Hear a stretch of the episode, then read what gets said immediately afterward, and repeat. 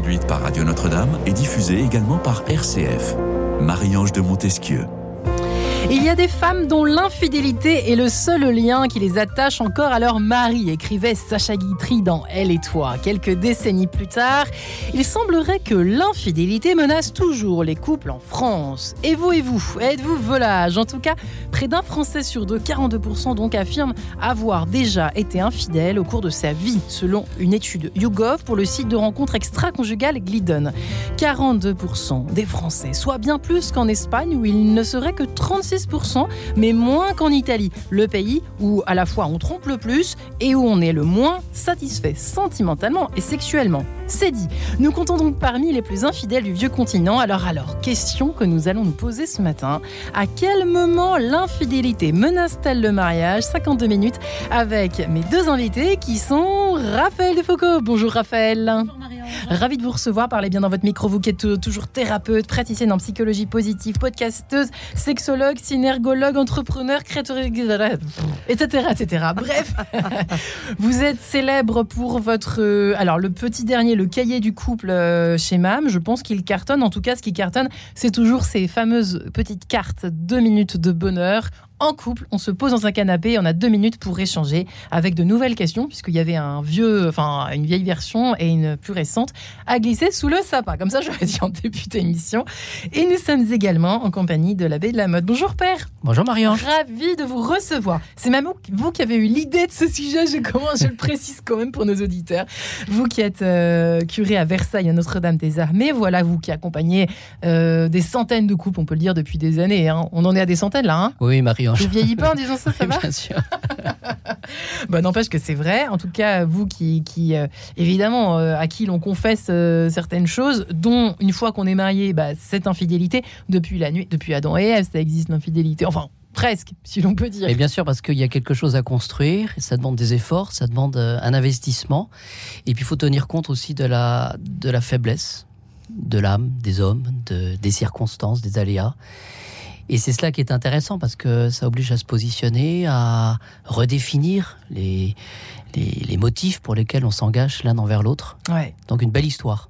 Ouais, une belle histoire euh, semée d'embûches. Absolument. Raphaël, on peut le dire à tous les coups à côté euh, infidélité potentielle ou Alors ce que je dis souvent c'est que l'infidélité c'est un peu l'infarctus du couple. L'infarctus du, couple. Alors dans un infarctus, eh ben, certains s'en remettent très bien, après avoir changé leur hygiène de vie et d'autres s'en remettent jamais. Donc, euh, quand j'accompagne des couples qui, euh, qui ont vécu ces moments d'infidélité, euh, c'est ce qu'on va aller travailler. C'est regarder, c'est je pense un des moments les plus difficiles d'une vie de couple, c'est cette trahison qui est faite. C'est un énorme coup de canif dans le contrat qui est excessivement douloureux. Et l'infidélité, surtout, ce que je trouve important, et aujourd'hui plus que jamais, elle revêt multiples formes. C'est-à-dire, il n'y a pas seulement l'infidélité physique, mais il y a surtout aujourd'hui, ce que j'entends beaucoup, des infidélités qui sont d'ordre, par exemple, un des deux va sur un site de rencontre pour aller regarder, par exemple. L'autre peut vivre ça comme une infidélité. Euh, un homme qui va regarder de la pornographie. Une femme peut vivre ça comme une infidélité.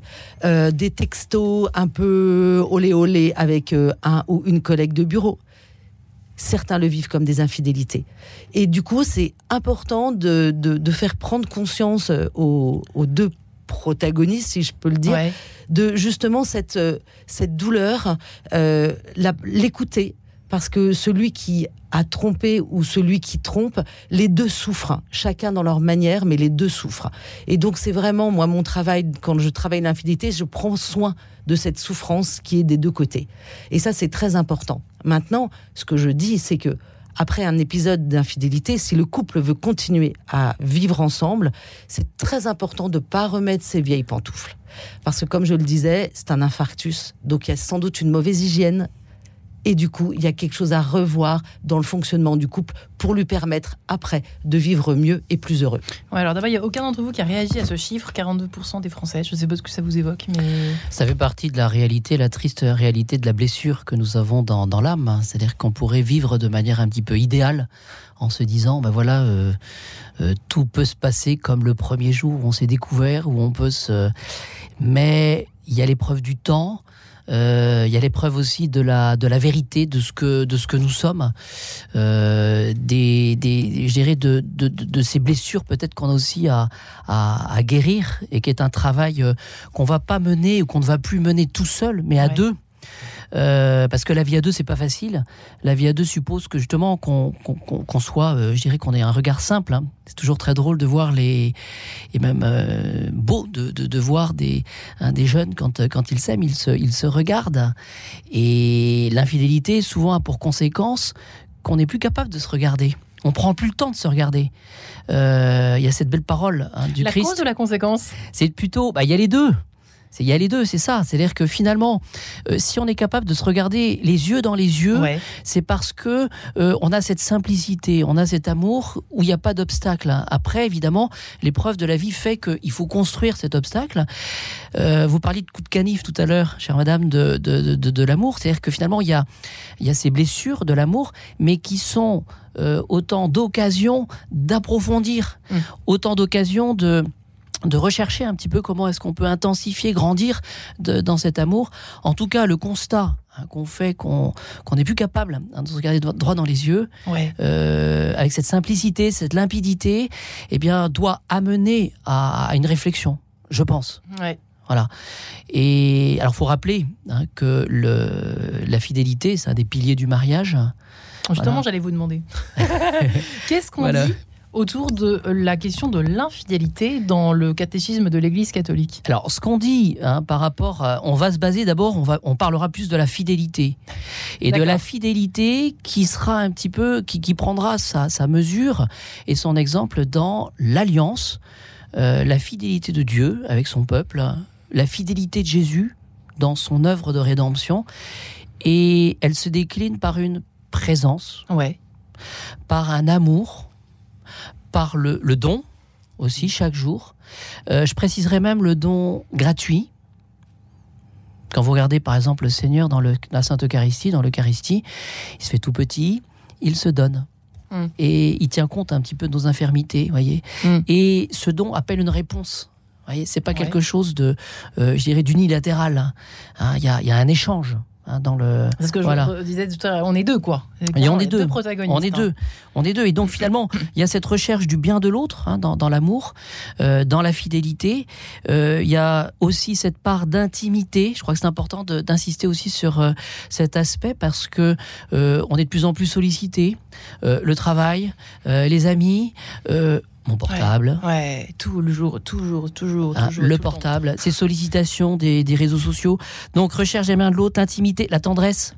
Est-ce qu'il faut du temps pour, pour, pour Ouais. se, se- se montrer un petit peu, se manifester un petit peu de tendresse Et puis la stabilité. Vous voyez, dans un monde où, où les choses Hmm. changent, où il faut prendre des décisions qui sont, sont rapides.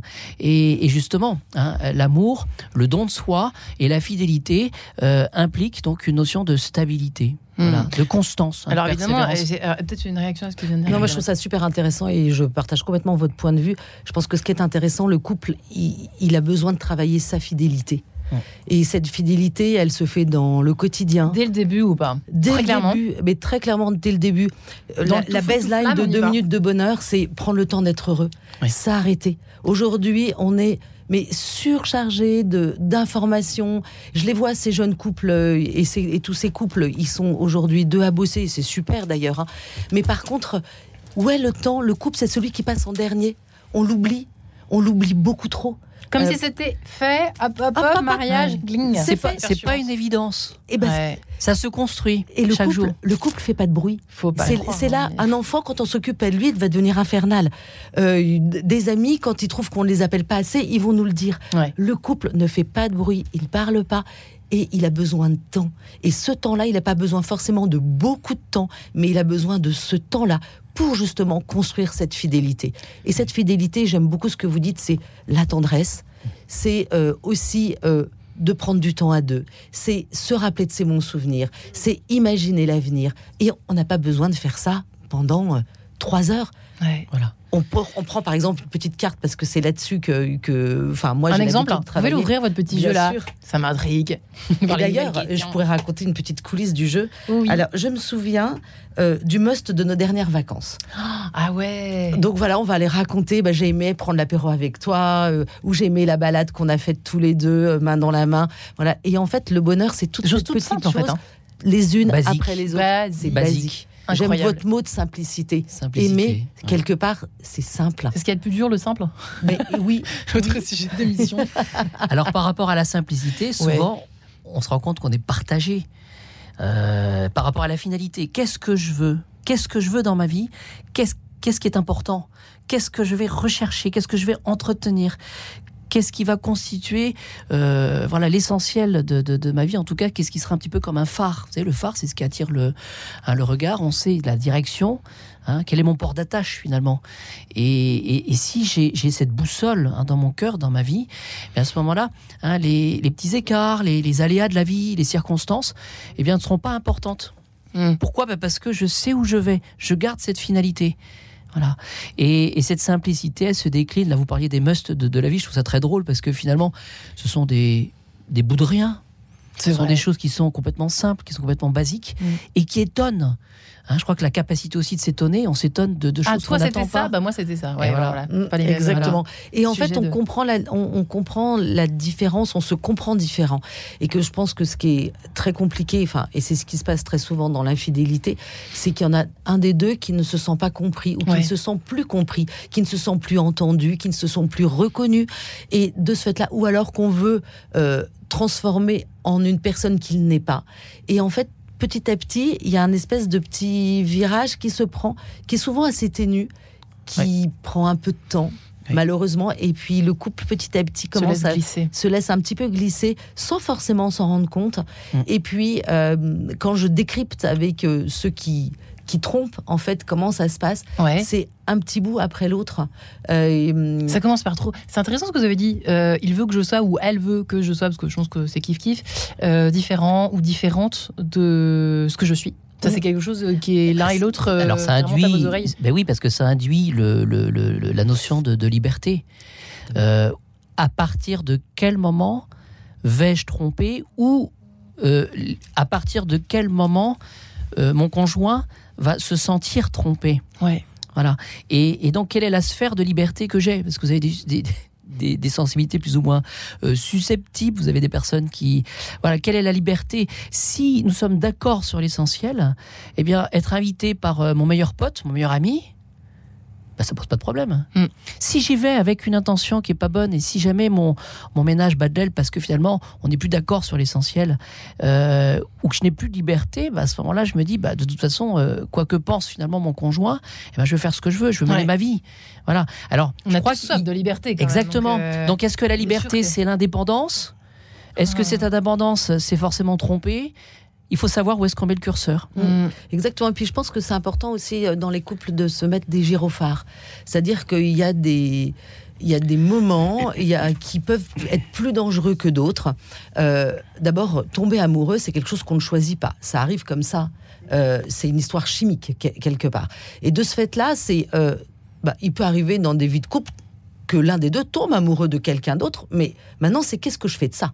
Hmm. Et là, c'est là où ces Est-ce que ça arrive à gyrophares tous les sont couples importants. Ça arrive à tous les couples, en vrai, Raphaël Oh, au moins une fois dans, la vie, au je moins, pense. au moins. Moi, je pense, une fois dans la vie, bien sûr que, Ouais. que ça arrive. Je pense qu'il faut pas s'en sentir coupable. D'accord. C'est Euh, intéressant ça, attention. Pas se sentir coupable, les amis. On ne choisit Cool. pas. Par contre, maintenant, c'est qu'est-ce que j'en fais Ouais. Euh, Aller le dire à son conjoint, est-ce que c'est forcément la bonne idée?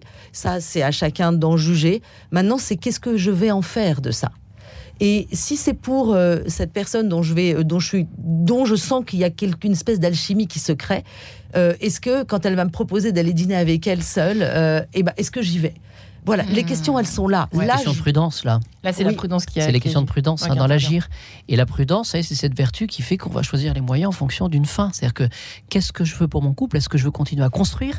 Est-ce que j'accepte de manière plus ou moins coupable, euh, par, par défi, euh, par euh, vexation? Est-ce que je vais accepter évidemment cette, euh, cette possibilité bah, de, de dévier un petit peu par rapport à l'objectif?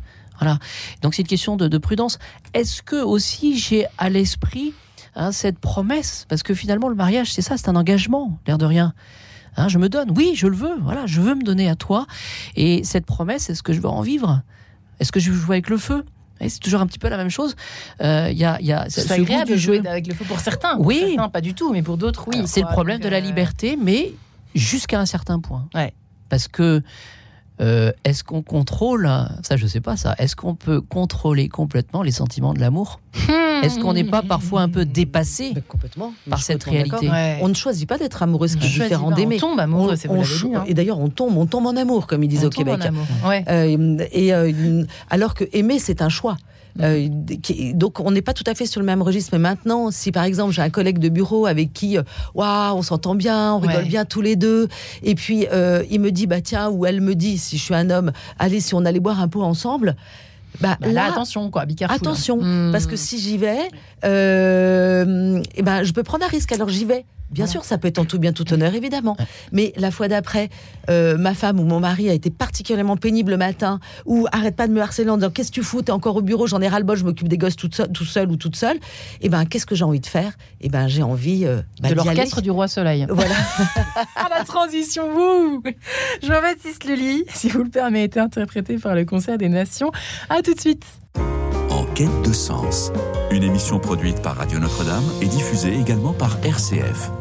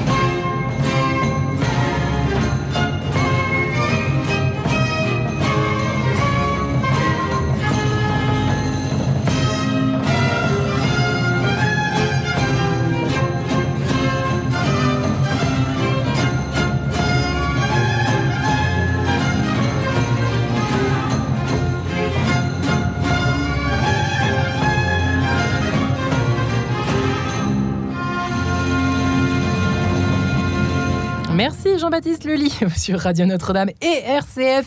À l'heure où nous nous posons cette question, à quel moment l'infidélité menace-t-elle le mariage? En tout cas, euh, non seulement elle menace, mais une fois qu'elle est apparue, euh, eh bien ça fait mal, ça fait toujours mal, ça laisse une blessure, mais il est possible de se relever, de se remettre à cheval. Raphaël de Foucault est avec nous, thérapeute, sexologue, praticienne en psychologie positive, euh, qui est l'auteur notamment du cahier du couple et du petit jeu de minutes de bonheur en couple, un, un ensemble, un jeu de cartes de questions pour se poser dans le canapé euh, et euh, se regarder dans le, pas le blanc des yeux, mais dans les yeux, pardon, j'allais dire une bêtise. Vous qui êtes lauréate, on peut le préciser quand même, Raphaël, lauréate du prix des couples, euh, qui a été organisé, le prix des couples, par le Fonds du bien commun, reprécisons-le, l'abbé de la mode curé dans le diocèse de Versailles, qui accompagne énormément justement de couples en service à prévention, si je peux dire, de dans le cadre de la confession et du suivi de l'accompagnement spirituel, et puis aussi de la préparation de mariage préparation et aussi de, pour, euh, euh, dans, dans, dans, le cadre de, des couples qui marchent bien.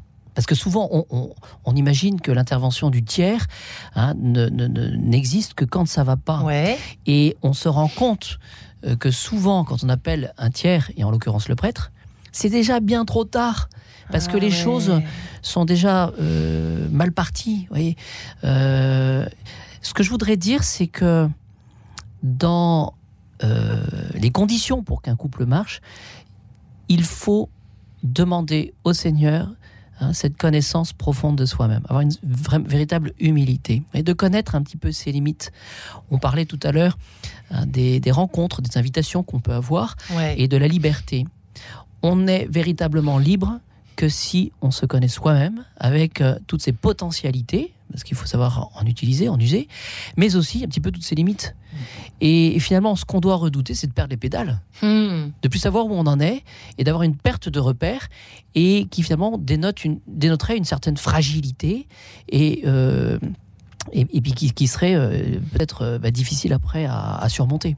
Ouais. C'est vrai que c'est déjà pas mal hein, d'arriver bah, C'est énorme. Et puis je trouve que, euh, d'abord, je suis complètement d'accord avec vous, euh, Père, euh, l'importance de, de, se connaître et l'importance justement de l'humilité. ça, je trouve qu'il y a les travaux d'une psychologue américaine qui s'appelle Brené Brown et qui travaille ce sujet-là. Et franchement, c'est pour moi, c'est vraiment un de mes mentors. C'est extraordinaire ce qu'elle peut travailler là-dessus et expliquer combien être imparfait est une force. Et, ça, j'en suis profondément convaincue. Et que quand un couple vit un moment de tension, un moment de difficulté, vivez ça à tous les couples qui nous, qui nous écoutent, vivez ça comme une opportunité. Une opportunité pour mieux se connaître, une opportunité pour mieux connaître son conjoint et une opportunité pour faire grandir votre relation. Et non pas la tentation de l'échapper, enfin si je puis dire, ou euh, jouer avec le feu. Euh, soit, voilà, soit dans l'enfermement, soit au contraire en faisant n'importe quoi. Et, attaquer l'autre en le rendant 100% responsable de ses problématiques et de la difficulté de la relation.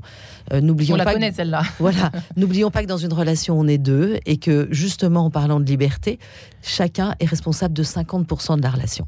et dans la différence, c'est-à-dire que dans, dans chaque ménage, dans chaque couple, euh, heureusement, il y a cette différence, et cette différence qu'il faut assumer. Mm. Cette différence qui, qui, fait que finalement, on pourra recevoir de l'autre.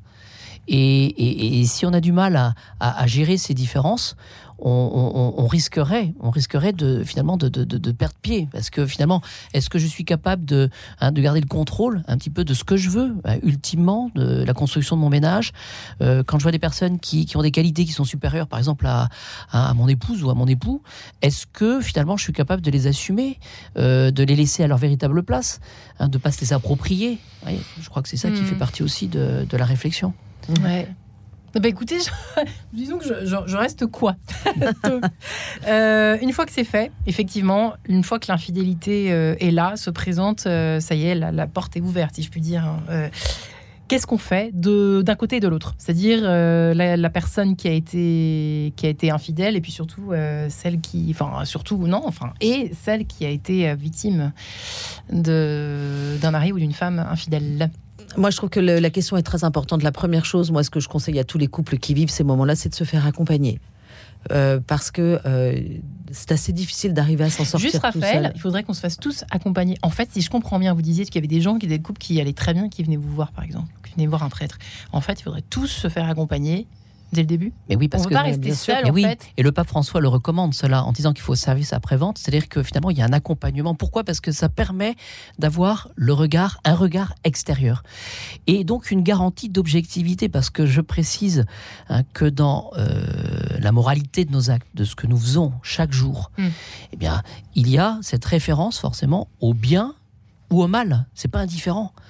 Et donc euh, quand euh, je prends le risque d'être infidèle, objectivement, bah, ce pourrait être répréhensible, cela. C'est pas indifférent, c'est pas neutre. Et donc, je dois me positionner par rapport à cela.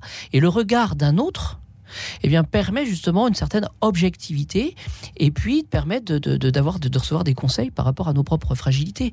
Le fait de rencontrer une personne aussi, donc euh, un accompagnateur spirituel, mais aussi en même temps, euh, voilà, une personne de confiance, je pense un bon ami, une bonne amie, il n'y en a pas beaucoup, hein mais à qui on peut se confier, en qui on peut avoir confiance. Euh. C'est délicat, mais ça permet d'avoir un regard extérieur et surtout ça permet pour euh, la personne concernée de verbaliser.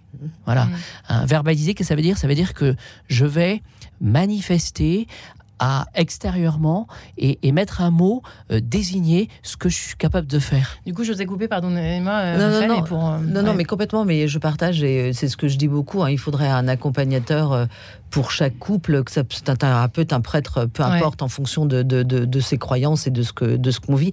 Euh, moi, il y a des couples que j'accompagne depuis plus de dix ans, et quoi, et du coup, c'est extraordinaire parce qu'on se voit peut-être une, deux fois par an, et en fait, euh, ils viennent poser des questions sur euh, avoir des confidences confirmation euh, par rapport à leur et en fait ça ça, ça embraye un dialogue dans le couple même.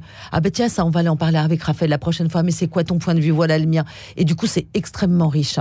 Et ça c'est vraiment important de se dire. Ben, je reviens à ce que j'ai tout à l'heure. Le couple l'importance d'en prendre soin, quelle que soit la forme. On peut faire. Il y a aujourd'hui pas mal de parcours qui sont proposés aussi. Euh, bon il y a le jeu de minutes de bonheur. J'ai un parcours pour les couples qui s'appelle Un temps pour deux aussi où il y a un rendez-vous par mois pour se retrouver. C'est hyper, hyper important. Hmm. Euh, faut-il tout dire? Ah, faut-il tout dire? Excellent. Alors ça, je peux vous assurer que c'est une question. Alors ça remplit Marie-Claire et compagnie, boum, depuis euh, des lustres. ça continue de cartonner, mais on n'a jamais la réponse. En fait, on, bah, n'a jamais ma, la réponse. Ma réponse, c'est ce que je vais dire. Est-ce que ça va faire grandir notre relation ou non? Moi, la question, je, la pose là. Il faut, il faut raconter, et pour celui qui est infidèle, il faut raconter avec cette intention-là de ne pas blesser l'autre, forcément. Enfin, on imagine oui, que mais sans, sans, sans, entrer dans le mensonge. Bah, Parce que quand, on, quand on a une vie de couple, hein. on, on, partage. Ouais. Et, forcément, il y a des, il y a des zones, des zones d'ombre. Mm. Et donc, euh, voilà, est-ce que je peux rester vrai? Euh, Est-ce que je suis vraiment sincère? Alors attention, hein, je ne dis pas hein, qu'il est nécessaire de tout dire. Tous les détails, merci. Absolument pas. Et puis ça peut briser un couple parce que ça brise, nous disions tout à l'heure, hein, la confiance. Et la confiance, il faut la, reconquérir après. C'est difficile, ça demande du temps. Mm. Euh, mais euh, ce qu'il faut pas oublier, c'est qu'il y a cette exigence du vrai, cette exigence aussi de, de, construire, de, la promesse aussi au moment de, l'engagement, parce que c'est quand même un engagement le mariage. Mm. Et puis, il me semble aussi qu'il faut préciser que les chutes où les tentations de chute ne sont pas nécessairement à considérer comme mauvaises pour le couple. C'est-à-dire ben Parce que toute chute et donne l'occasion de, de, de, rédemption, de, mm. se racheter, de réfléchir, de remettre un petit peu les, compteurs à zéro et de réfléchir. C'est l'essence même hein, des, des, béatitudes. Hein. Bienheureux les pauvres, bienheureux ceux qui souffrent. Voilà. Parce qu'on peut se dire aussi, il m'a trompé ou elle m'a trompé une fois, qui, qui nous dit qu'elle va pas ou il va pas, pas recommencer. Mais ce ça, le... bien sûr, mais ce peut être l'occasion aussi de se dire, ben voilà, je, je, suis tombé, mais, mais maintenant je vais faire attention et je vais reconstruire quelque chose en faisant attention. Mm. Tout à fait. Qu'est-ce qui a fait qu'on en est arrivé là d'ailleurs, etc., je trouve, etc. Je trouve qu'il y a plusieurs, il y a, il y a, plusieurs étapes en tous les cas. Moi, dans les accompagnements, quand j'accompagne des couples en, infidélité, la première chose, c'est aller accueillir ce que chacun est en train de vivre. Donc, il y en a celui qui a été trompé, c'est cette perte de confiance euh, qui est immense. Mais Vous lui demandez quoi? C'est bah, qui raconte, qu'il exprime, qu'il qu dise ce que ça lui fait, comment il le ressent, comment il le vit. Et celui qui a trompé, lui, il est envahi d'une immense culpabilité parce qu'il se rend compte qu'il a fait, qu'il a blessé son conjoint et que c'est très très difficile à vivre aussi.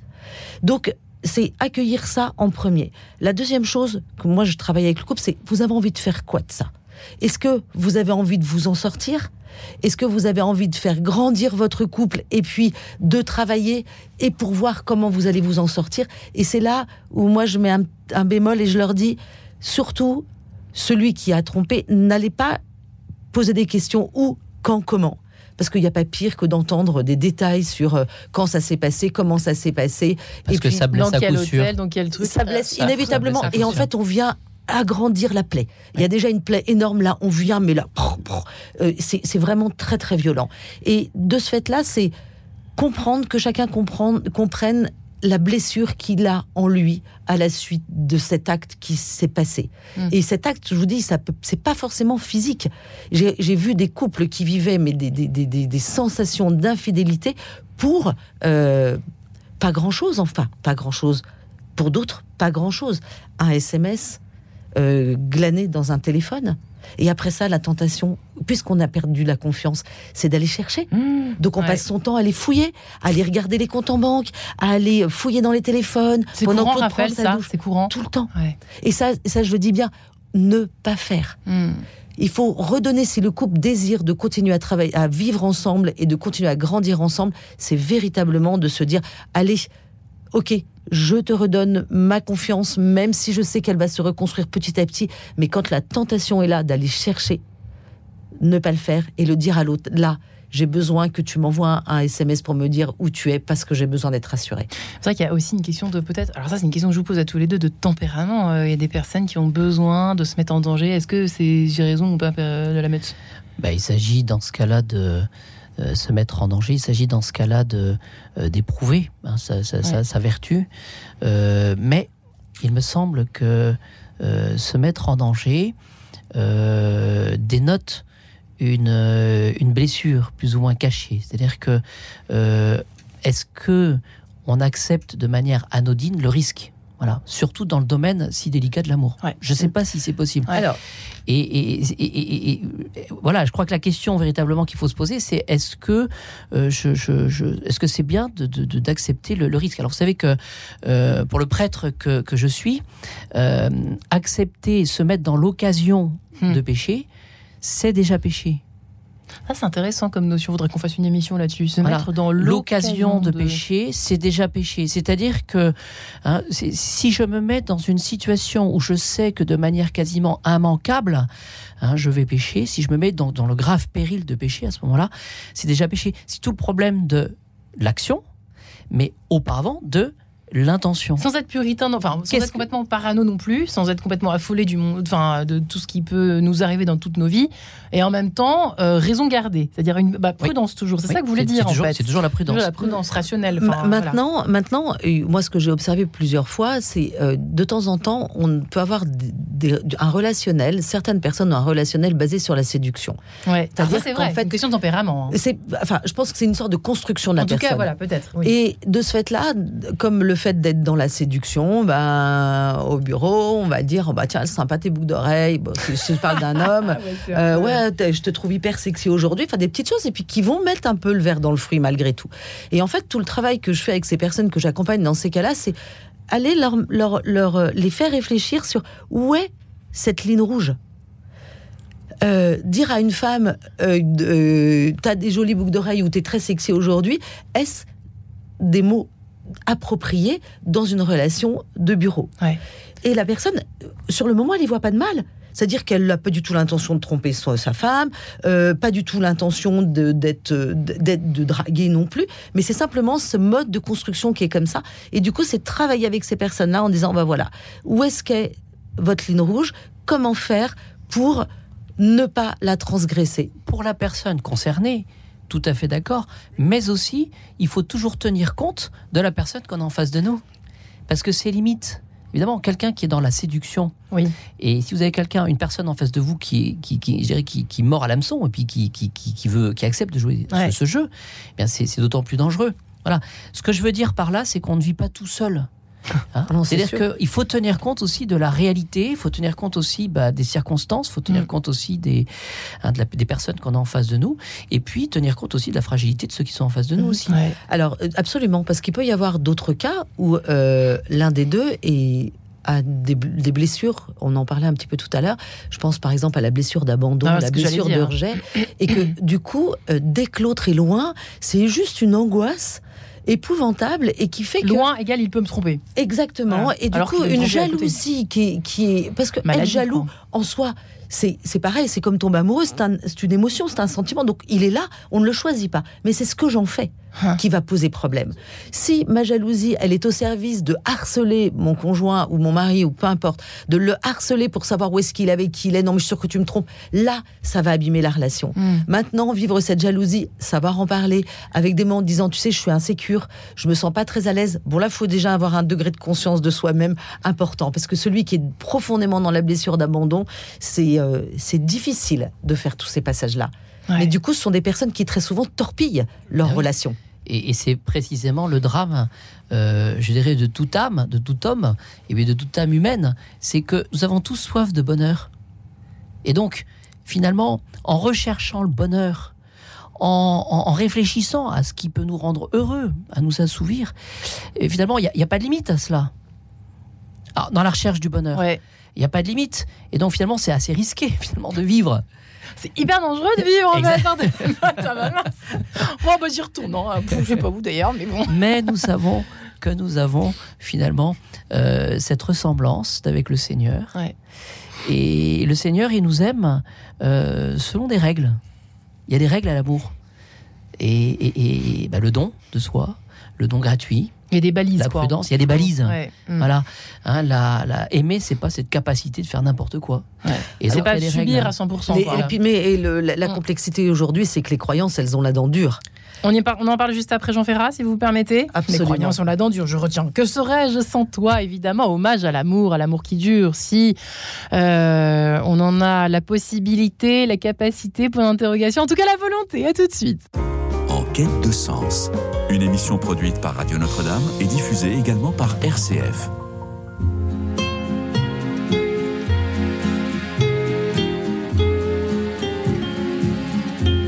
Que serais-je sans toi qui vins à ma rencontre?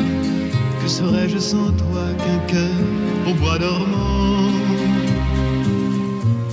Que cette heure arrêtée au cadran de la montre. Que serais-je sans toi? Que ce balbutiement?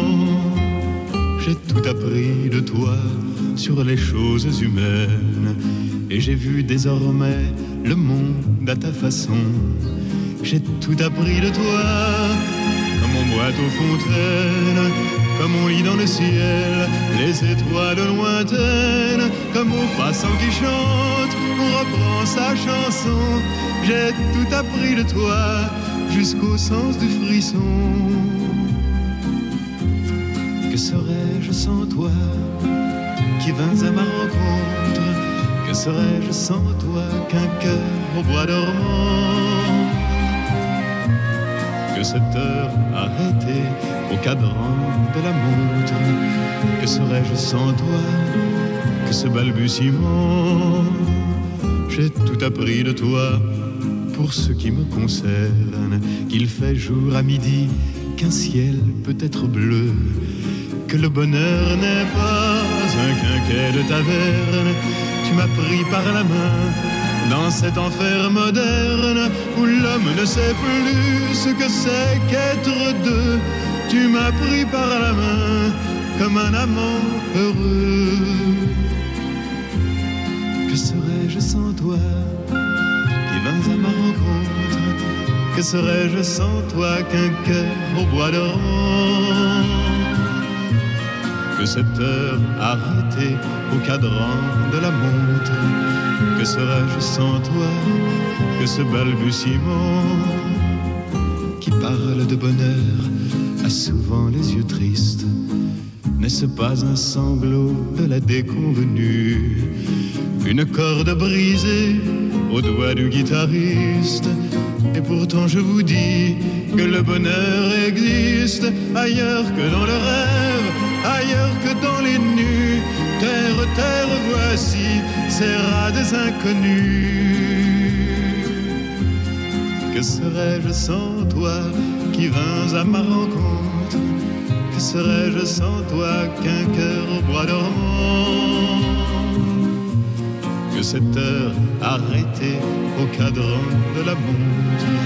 Que serais-je sans toi que ce balbutiement?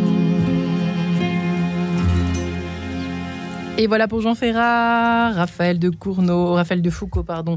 L'abbé de la Motte sont ici présents dans ce studio sur RCF et Radio Notre-Dame. À quel moment l'infidélité menace-t-elle le mariage? Revenons à nos moutons, hein, l'abbé de la Motte. Vous avez raison. Euh, et c'est vrai que moi, je vous disais, on se parlait il y a quelques instants, en, écoutant distraitement Jean Ferrat, euh, c'est vrai que, euh, alors vous disiez, Raphaël, les croyances ont la, ont la vie dure, on la dent dure contre les imprévus de la vie. Mais en fait, c'est vrai que quand on se marie, euh, ça peut être une, une espèce de pétition de principe de se dire, euh, voilà, euh, on se marie, donc forcément, euh, bon, bah voilà, on se jure fidélité jusqu'à ce que la mort nous sépare. bon, bah on est peinard. Bah, en fait, bah, c'est pas si simple que Bah, ça. non, c'est pas si simple que ça. Euh, justement cette, euh, cette croyance de dire bah voilà euh, on est marié ou, euh, ou on décide de vivre ensemble mais souvent on est marié c'est un processus qui a pris du temps. Euh, il a fallu se décider demander l'autre en mariage ce qui aujourd'hui ce sont des choses qui sont importantes. Euh, les, en tous les cas les jeunes couples ils prêtent énormément d'attention, ils préparent leur mariage, et puis là, tout d'un coup, c'est comme si, euh, euh, bah, c'était le passeport pour la vie. Ouais. Euh, bah, justement, euh, non. Mais ça marche pas comme ça. Bah non. Parce que ce Vous êtes passeport, d'accord de la mode cette donation, cette promesse euh, est à rééditer euh, chaque jour. Et toute vie de couple a des hauts et des bas. Et on peut euh, construire cette fidélité à travers le pardon, à travers hein, cette, ces, ces réconciliations et pour se pardonner mutuellement, pour pouvoir euh, euh recevoir un pardon ou l'offrir tout simplement, eh bien, il y a des règles, même chose. Euh, c'est tout un état d'esprit. Et, et, le pardon euh, nous permettra justement de, de, de, de repartir mmh. et puis de, rester en adéquation avec finalement le, hein, cette soif de, bonheur. Voilà. Alors, la menace, hein, pour repartir, pour venir sur, euh, sur la menace, je, trouve que c'est très important de ne pas vivre dans la crainte. Parce que la crainte, on dit bien, elle est mauvaise conseillère. Cependant, cependant hein, la crainte inclut, d'une certaine manière, la connaissance de nos propres fragilités. Voilà. Mm. Et donc, ces fragilités, il faut en tenir compte. Mm. Les nôtres, personnelles en particulier, mais aussi tenir compte de celle du conjoint. Parce que la dernière fois, j'ai parfois de la mémoire. Je me surprends moi-même. On m'appelle de mais quand même. Euh, vous disiez que, par exemple, euh, il y a énormément de personnes. Enfin, il y a, de temps en temps, ça arrive que des personnes se laissent un peu aller avec les années. Euh, une fois que le mariage a été scellé, boum, on est peinard, on fait plus rien pour prendre soin de son couple, ni prendre soin de soi. Enfin, souvent, ça va ensemble, me disiez-vous. Faire de la mode, c'est un peu vrai l'un et l'autre. C'est plutôt Raphaël même qui pourrait répondre, mais. Bah, prendre soin de soi, c'est tenir compte de ce que, de ce que nous sommes. Ouais. Et donc d'être vraiment en vérité avec, avec l'autre. Ouais, Raphaël Moi, je reprendrais l'analogie, quoi, ou en tous les cas l'image avec le passeport. Un passeport, une fois qu'on l'a en main, on le met pas dans la poche pour la vie. Euh, on le ressort régulièrement, on part voyager, on y met des tampons. Euh, des tampons, justement, de. Moi, j'insiste beaucoup sur, sur se rappeler et se redire à longueur de temps des choses positives à l'intérieur du couple. Euh, il y a un ratio qui, avec lequel je travaille beaucoup, je l'appelle le compte en manque affectif. On a besoin d'un ratio de 5 pour 1. 5 paroles positives, gestes positifs, euh, tendresse, caresse, on dit mais Par jour. ce qu'on fait, versus une négative. Donc, si je passe mes journées en disant euh, euh, et je, dis, il se moque de moi, j'ai parents, cinq parents quoi. Non, non, non, non, c'est c'est un ratio. Je suis pas près de maille et moi. c'est hyper important et avec et avec toutes ces, ces, ces actes positifs, ces gestes positifs, ces paroles valorisantes, on met des tampons dans son passeport. Et de temps en temps, il est bon de le regarder le passeport et dire waouh, ce qu'on a fait ensemble, c'était trop génial. Non mais mm. j'ai adoré quand tu m'as dit, euh, je t'ai trouvé, je t'ai trouvé belle ce soir. Et euh, oh, tu te rappelles, euh, ben, notre balade tous les deux main dans la main, j'ai adoré ce moment qu'on a pris ensemble, c'était tellement génial. Ça, c'est super, super important. C'est comme ça qu'on solidifie le couple. Et du coup, on met de côté euh, cette crainte qu'on peut avoir de, de dire, mais si tu me trompais. Moi, hmm. c'est vraiment une un sujet, d'ailleurs, bah, justement, petite anecdote dans la création du jeu. Je voulais parler de ce sujet de l'infidélité. Et du coup, dans les sept versions que j'ai fait avant de sortir euh, la version finale, il y avait toujours une question sur l'infidélité dans toutes les bêta-testeurs que j'ai fait. En fait, tout le monde s'engueulait sur cette question de l'infidélité. Et du coup, je me suis dit, je vais prendre. C'était quoi la question? C'était euh, euh, à partir de quand tu penses que je commencerai à être infidèle? En fait, personne n'est d'accord. Dans un couple, tout le monde ah, s'engueule sur ce là direct qui sort de la boîte. Exactement. Et du coup, c'est beaucoup plus intéressant de travailler la fidélité. On en a parlé un peu tout à l'heure en début de l'émission. C'est travailler, c'est quoi pour moi être fidèle à toi? Et là, ça va induire des, actes positifs. Là, ça va induire des, choses qui, qui sont bonnes, qui, font du bien au couple et qui le font grandir. Mhm. Parce que le but, c'est de faire grandir la relation. et alors, pour grandir, pour grandir dans cette relation, je rebondis sur euh, ce que vous dites, euh, il y a quand même un interlocuteur, une réalité, c'est la réalité de l'enfant. Et on se pose souvent la question du curseur. À partir de quel moment tel acte invitation peut être considérée ou non comme une infidélité. Oui, absolument. Mais il me semble intéressant de porter le regard sur euh, l'enfant. Comment est-ce que l'enfant du couple va regarder telle ou telle attitude du parent, de, de, son père, de son papa ou de sa maman? Pourquoi c'est intéressant? Parce que l'enfant, il aura euh, une idée toute belle, toute simple, un petit peu comme un absolu de, de, de la fidélité. Et je pense que euh, le regard porté par les parents sur leurs enfants eh bien, peut aider justement à, bien placer le, curseur. Mm. La place de l'enfant. Parce que finalement, euh, quand il y a infidélité, L'enfant, forcément, est au courant un jour ou l'autre. l'enfant sera au courant et ça sera peut-être Non. le premier à en, souffre, en Eh oui. souffrir. Vrai qu'on n'en a pas parlé, mais. euh, Oui, enfin, en tous les a. cas, moi, ce que, j'acco- ce que je, je préconise quand j'accompagne des couples, c'est que mettre les enfants le plus à l'écart possible de Ouais. ce qui se passe et ce qui s'est passé. La fracture qu'il y a eu concerne le couple conjugal, mais elle ne concerne pas le couple parental. Mm. Le couple parental, il, euh, il est là en charge des enfants. Il, de toute façon, il existera toujours. À partir du moment où on a des enfants en commun, ce couple parental existera toujours. Là, l'infidélité, elle est au niveau du couple conjugal. Quant aux causes, quant aux causes, mais forcément, ces infidélités auront des conséquences sur les comportements. Et ces, ces, ces Alors, qu'est-ce qu'on en infidélités, fait eh bien, ça, ça peut servir de, me semble-t-il, hein, de révélateur. Un Ouais. petit peu, ça peut obliger, pour rebondir ce que vous dites, ça peut obliger les parents à se prendre en charge, à être plus responsables et à gérer Ouais. les choses, bien sûr, toujours entre eux, hein, parce qu'on ne doit pas mêler les enfants à cela. Mais je pense que l'attitude de l'enfant pourrait être un petit peu révélatrice hein, d'une situation hein, qui n'est pas bonne. Parce que le Mm. problème hein, de l'infidélité, c'est le problème aussi de l'individualisme. On l'entend ça souvent. Moi, je veux vivre ma vie, j'en Ouais. ai assez de, de me sentir lié.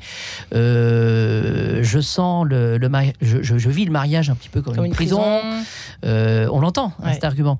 Euh, je gagne ma vie, donc je peux dépenser comme je veux, etc. Et ce sont des petites entailles finalement à ce partage à cette découverte de l'autre et, qui peuvent justement euh, être imperceptibles au départ. En tout cas, ce que je veux dire, c'est simplement que l'attitude de l'enfant ou le souhait de l'enfant peut aider le ménage justement à réaliser hein, qu'ils sont dans une posture voilà, d'infidélité. Ah, moi, j'ai encore Mais- deux grandes questions. Oui, Oui, Raphaël. je trouve que l'arrivée de l'enfant, justement, euh, il vient beaucoup bousculer le couple. Euh, ils deviennent parents, euh, l'un et l'autre, donc il y a une nouvelle dimension d'eux-mêmes qui naît avec la paternité et la maternité. Et là, c'est aussi très important qu'à ce moment-là, le couple, c'est-à-dire l'homme et la femme, continuent aussi d'exister. Parce que très souvent, c'est il- pas simple, hein, ça fait l'objet émission, souvent, ça, oui, très souvent, Mm. il devient absent. Et, euh, et du coup, finalement, c'est un père et une mère qui habitent ensemble. Mais euh, où sont les amants Ouais. Euh, Où est ce couple? Où est la fantaisie dont a besoin le couple? Où est tout ça? Et ben là, c'est complètement tu. Ça Hmm. n'existe plus. Ça, c'est la porte ouverte à l'infidélité. Là, c'est la porte ouverte à des glissements Ouais, qui peuvent cas, oui. amener à, à des, à des moments d'infidélité. Vous parliez tout à l'heure de on prend moins soin de soi. Moi, je pense que c'est excessivement important qu'on soit homme ou femme, qu'on reste séduisant pour son Ouais. Que tous les jours, quand on s'habille, on se dit Mais j'ai envie de lui plaire.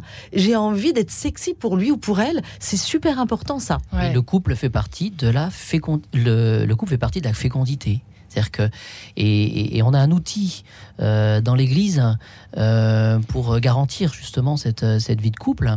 Euh, c'est à travers les équipes Notre-Dame Hmm. que j'ai pu découvrir euh, où il y a ce fameux devoir de s'asseoir. Eh oui, le fameux devoir de s'asseoir, ouais. vieux comme la pluie, mais et qui hein. finalement fait qu'on est capable de se euh, recueillir euh, sous le regard du Seigneur euh, de manière régulière, toujours pour même quand il y a la venue d'enfants, eh bien de, de protéger et puis de, de- de- d'entretenir cette, cette vie de couple. Donc on se met sous le regard du Seigneur. Et puis ce qui est convenu aussi, c'est que chacun puisse s'exprimer sous le regard du Seigneur avec euh, beaucoup de délicatesse, mais sans avoir la crainte aussi d'être euh, euh, interrompu dans, cette, dans ce développement des Mm. choses qui vont, qui vont pas, etc.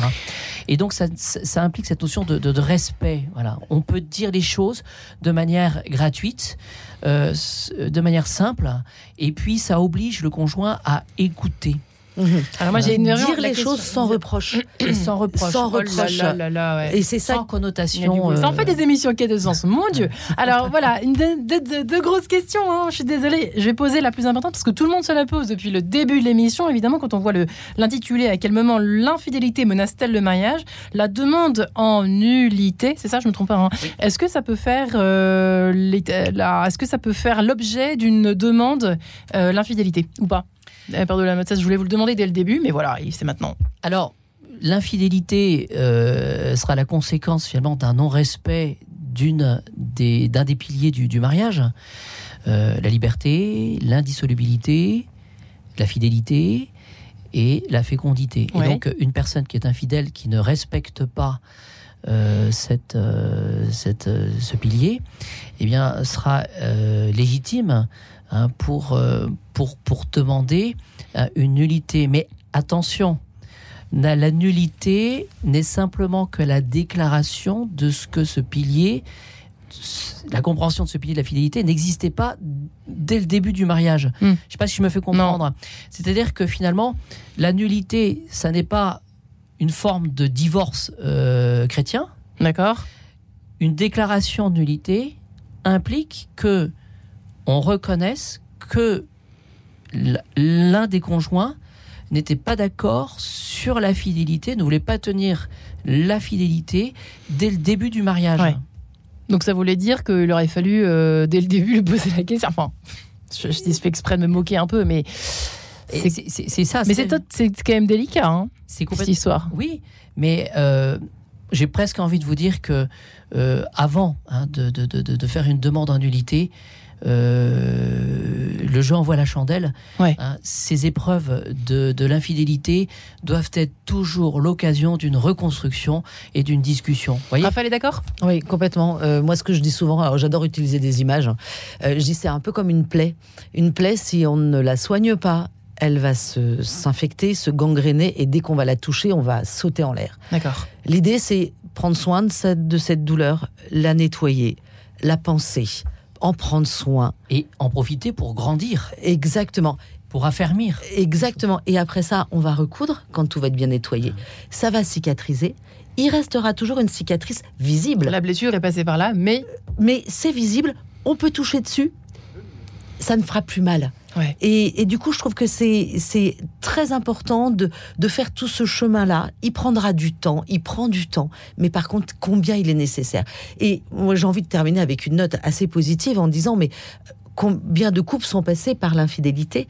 Et ont grandi. Et aujourd'hui, je mets des guillemets, hein, se félicitent d'être passés par là parce que ça a fait terriblement grandir leur couple. Et aujourd'hui, ils vivent une vie de couple riche et ils en prennent soin et ils font attention parce qu'ils savent que ben ils ont pu chuter. Ouais, alors dernière question, quand on n'admire plus son ou sa femme ou son époux, euh, c'est quand même euh, là, pour le coup, revenir en arrière est possible ou pas?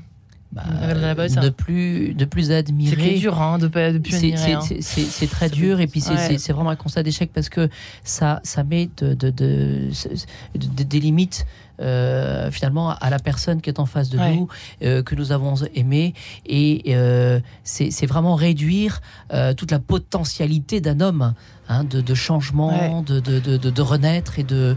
euh, pour moi, c'est vraiment l'échec par excellence et je crois que non, faut pas, faut pas l'accepter cela. Mais Ouais. ceci étant dit, moi je pose toujours la question, mais ça veut dire quoi ne plus aimer? Plus admirer ou ne plus aimer Oui, Ne plus aimer, ça veut dire quoi Oui, c'est vrai que souvent c'est ce qu'on entend. Plus mais j'aime qu'est-ce plus. J'aime plus, ça veut dire Mhm. quoi C'est qu'on a changé de regard sur que- l'estime qu'on porte sur l'autre, sur les Oui, qualités mais qu'a ouais. l'autre. Concrètement, Moi je dirais ça. Euh, Ouais. Parce que aussi, on peut se bourrer le mou, hein. Euh, en se disant, bah, de toutes les manières, il est comme ci, elle est comme ça. euh, De toute façon, ça j'aime pas, j'accepte plus, je suis plus d'accord. On oublie de regarder les bons côtés positifs de, de son conjoint, et du coup, euh, on se focalise juste sur ce qui ne va pas. Pas bien Plutôt les deux minutes de bonheur, le jeu à retrouver dans les bonnes librairies. Merci Raphaël de Foucault, vous qui êtes thérapeute sexologue, praticienne en psychologie positive et l'abbé de la mode curé à Versailles. Merci infiniment et vous avez vu, rien n'est perdu. Alors aimez-vous les uns les autres évidemment. à bientôt les amis, merci, bonne soirée. Merci Marie-Ange. Merci Marie-Ange.